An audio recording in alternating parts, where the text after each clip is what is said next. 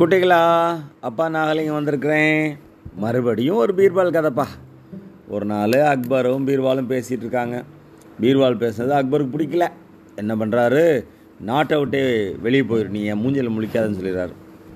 வெறும் நாட்டை அவுட்டு வெளியில் போய் என்ன பண்ணுறாரு சீனா தேசம் போகிறார் போனவர் கொஞ்ச நாள் அங்கே இருந்துட்டு அங்கே இருக்கிற சீன தேசத்து மணல்களை மணலை வந்து பல மூடைகளில் நிரப்பி தான் நாட்டுக்கு எடுத்துகிட்டு வர்றாரு இங்கே திரும்ப வந்து தான் வீடு பூரா சீனா மணலை பரப்புறாருப்பா. சீனாலேருந்து எடுத்து வந்த மணலை. தான் குதிரை வண்டியில் சீனாலேருந்து எடுத்த மணலை பரப்பி அது மேலே தான் உட்காந்து வெளியில் போகிறாரு ஒரு நாள் இவர் வெளியில் குதிரை வண்டியில் போகிறாரு எதிர்க்க மகாராஜா வந்துடுறாரு. நான் தான் உன்னை நாட்டை விட்டு போச்சேன் எதுக்கு திரும்ப இங்கே வந்த? இல்லை மகாராஜா நீங்கள் நாட்டை விட்டு போச்சோன்னீங்க உடனே நான் சீனாவுக்கு போனேன்.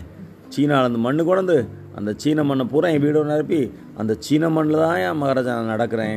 அப்புறம் என் குதிரை வண்டியில் சீன மண்ணை பரப்பி சீனா மண்ணை மண்ணில் தான் மகாராஜா நான் குதிரை வண்டியில் போகிறேன் நம்ம தேசத்து மண்ணில் நான் மிதிக்கவே இல்லை மகாராஜா.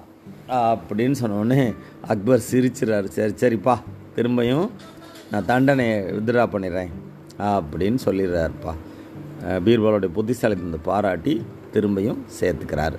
இன்னொரு நாள் இன்னொரு கதையோட அப்பா வந்து உங்களை சந்திக்கிறேன். அதுவரை நன்றி வணக்கம்.